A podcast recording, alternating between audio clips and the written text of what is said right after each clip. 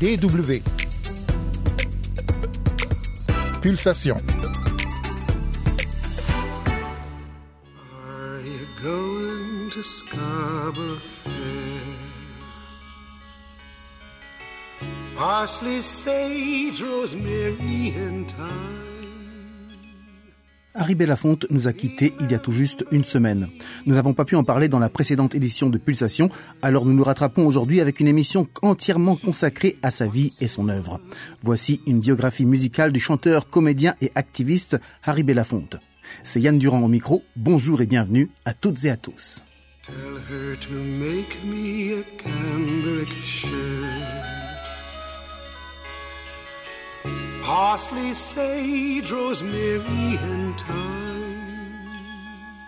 Harold George Belafonte Jr., alias Harry Belafonte, naît le 1er mars 1927 à New York de parents jamaïcains.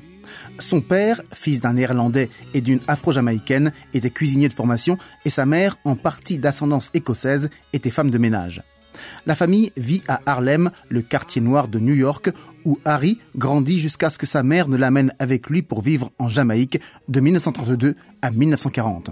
Durant ces huit ans, il va baigner dans le folklore caribéen, ce mélange culturel qui l'inspirera tout au long de sa carrière. Down the way where the nights are gay and the sun shines daily on the mountain top. I took a trip on a sailing ship, and when I reached Jamaica, I made a stop. But I'm sad to Après quatre ans passés à l'école secondaire à New York, Harry a 17 ans. Il quitte l'école pour s'engager dans la marine américaine et vivre au sein de l'armée la fin de la Seconde Guerre mondiale. De retour à New York après sa libération, il s'adonne à de petits boulots pour survivre. Il est notamment l'adjoint d'un concierge dans un immeuble. Et c'est là qu'un jour, un locataire en signe de reconnaissance pour son travail lui offre deux billets pour une représentation de l'American Negro Theater créé en 1940 à Harlem et particulièrement dédié aux œuvres afro-américaines. Harry tombe immédiatement amoureux de cette forme d'expression artistique et se lie d'amitié avec Sidney Poitier, un jeune de son âge, d'origine bahaméenne, qui deviendra l'un des plus grands acteurs afro-américains de l'histoire. À l'époque, tous les deux connaissent des problèmes financiers et achètent régulièrement une seule place pour des pièces de théâtre qu'ils se repassent entre les actes en se mettant au courant de l'évolution de la pièce en cours.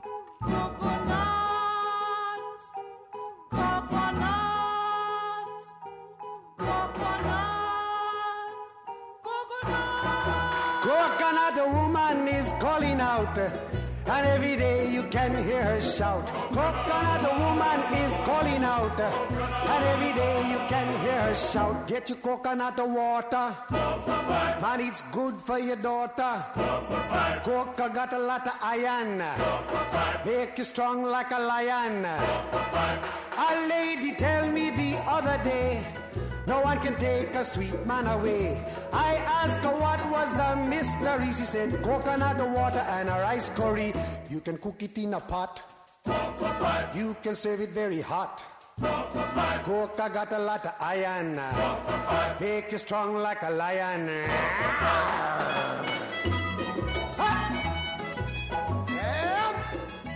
À la fin des années 1940, Harry Belafonte suit des cours d'art dramatique au Dramatic Workshop, l'atelier dirigé par Erwin Piscator, un dramaturge allemand juif qui a fui l'Allemagne nazie. Il y côtoie des futurs stars comme Marlon Brando ou encore Tony Curtis et bien sûr Sidney Poitier. Il fait parallèlement ses débuts sur les planches de l'American Negro Theater. Mais c'est d'abord sa voix qui permet au jeune homme de vivre ses premiers succès. En effet, il chante dans les clubs pour pouvoir payer ses cours. Un directeur artistique de Broadway apprécie ses talents de chanteur et l'engage dans son club de jazz comme chanteur intermittent. Et il fait sensation dès sa première apparition dans une comédie musicale et sa prestation lui vaut plusieurs prix. Sur sa lancée, il signe un contrat avec la maison de disques RCA et en 1956, son troisième album Calypso atteint le million d'exemplaires vendus. La première piste du disque est devenue un classique encore apprécié aujourd'hui. Une chanson populaire jamaïcaine, un chant de travail avec appel et réponse qui parle des journées de labeur des dockers chargeant des bananes la nuit sur les bateaux. Le style s'appelle le mento, qui s'apparente seulement à la calypso. Day-O, The Banana Boat Song.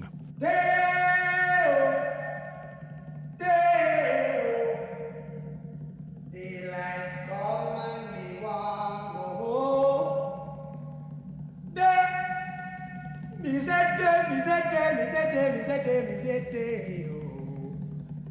Daylight come and me want go. Work all night and a drink a rum.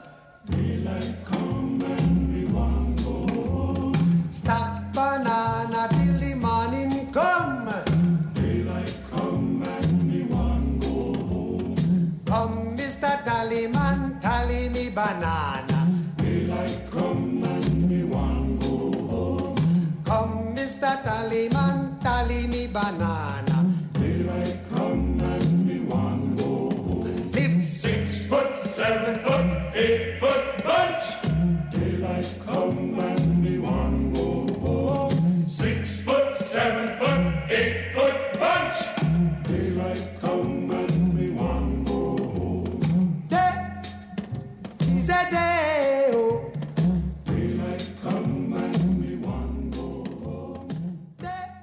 Harry Belafonte est rapidement surnommé King of Calypso. C'est d'ailleurs lui qui fait découvrir cette musique originaire de Trinité et Tobago aux Américains. Mais cela ne l'empêche pas de chanter et d'enregistrer des chansons dans d'autres genres musicaux tels que le blues, la folk, le gospel et la variété américaine issue du jazz des années 1920. Pendant 20 ans, le chanteur va tenir le haut de l'affiche, participant à des événements tels que le gala d'inauguration de la présidence de John F. Kennedy en 1961, c'est aussi l'année d'ailleurs où il obtient comme premier Jamaïcain américain un Emmy, la plus haute récompense de la télévision outre-Atlantique.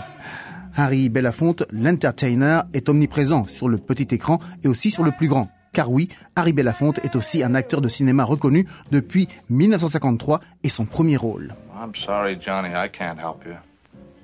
Well, you already owe me a couple of thou anyway. Now, I asked you to stop with the horses. I remember I told you once and for all to stop.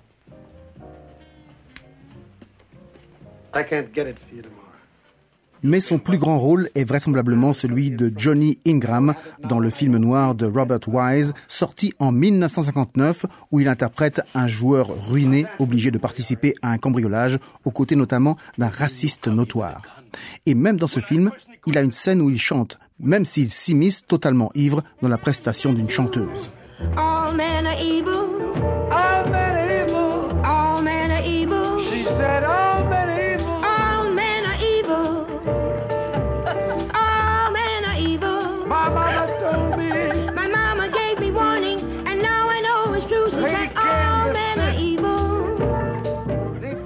Homme de scène au théâtre et au music hall, en tant que chanteur ou que comédien devant la caméra, Harry Belafonte est maître en matière de communication médiatique.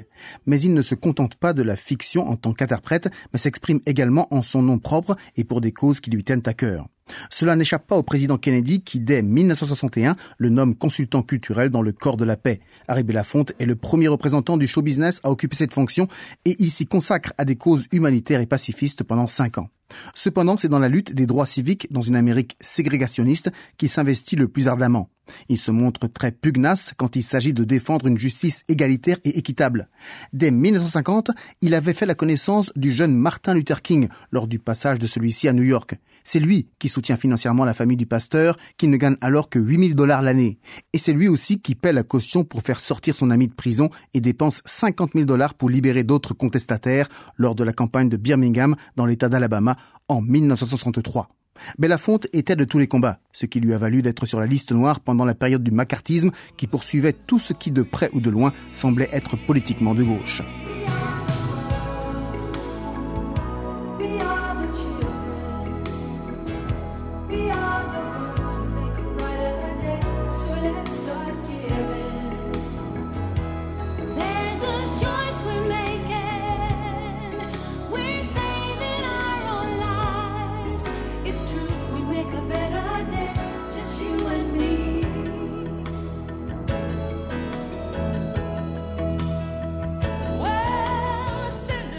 En 1985, profondément touché et perturbé par la guerre et la famine qui touchent la corne de l'Afrique et influencé par le travail accompli par Mohamed Amin et Bob Geldof, il contribue à lancer la campagne caritative We Are the World. À la fin de l'enregistrement de la chanson, les interprètes lui rendent hommage en improvisant Banana Boat Song.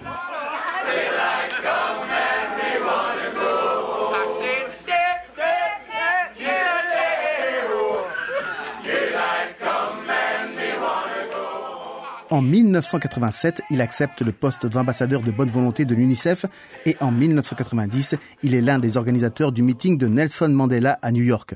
Et puis en 2000, il poursuit son engagement pour les droits de l'homme principalement en Afrique du Sud et aux États-Unis. Même alors que sa carrière artistique marque le pas, Harry Belafonte ne cesse de s'exprimer politiquement. Il suscite notamment l'intérêt de l'opinion publique américaine en 2002. Il a alors 75 ans quand il critique vivement l'administration de George Bush à cause de la guerre en Irak. Et pour ce faire, il emprunte les mots du militant Malcolm X. À l'époque de l'esclavage, il y avait les esclaves qui vivaient dans la plantation et ceux qui vivaient dans la villa.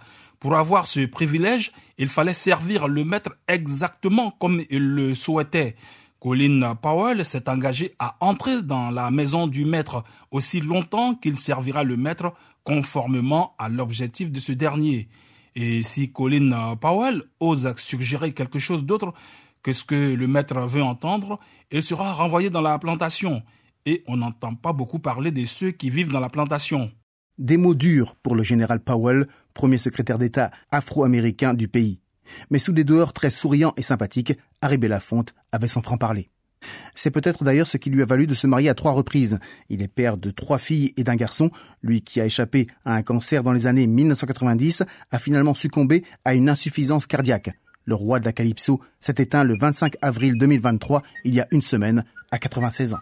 Hey, Matilda, Matilda, Matilda, she take me money and run Venezuela once again now. Voilà, c'est la fin de ce numéro de Pulsation. Merci de l'avoir suivi. Il est disponible à la réécoute sur dw.com slash français. Excellente suite de programmes sur la DW. Salut Five hundred dollars, friends I lost.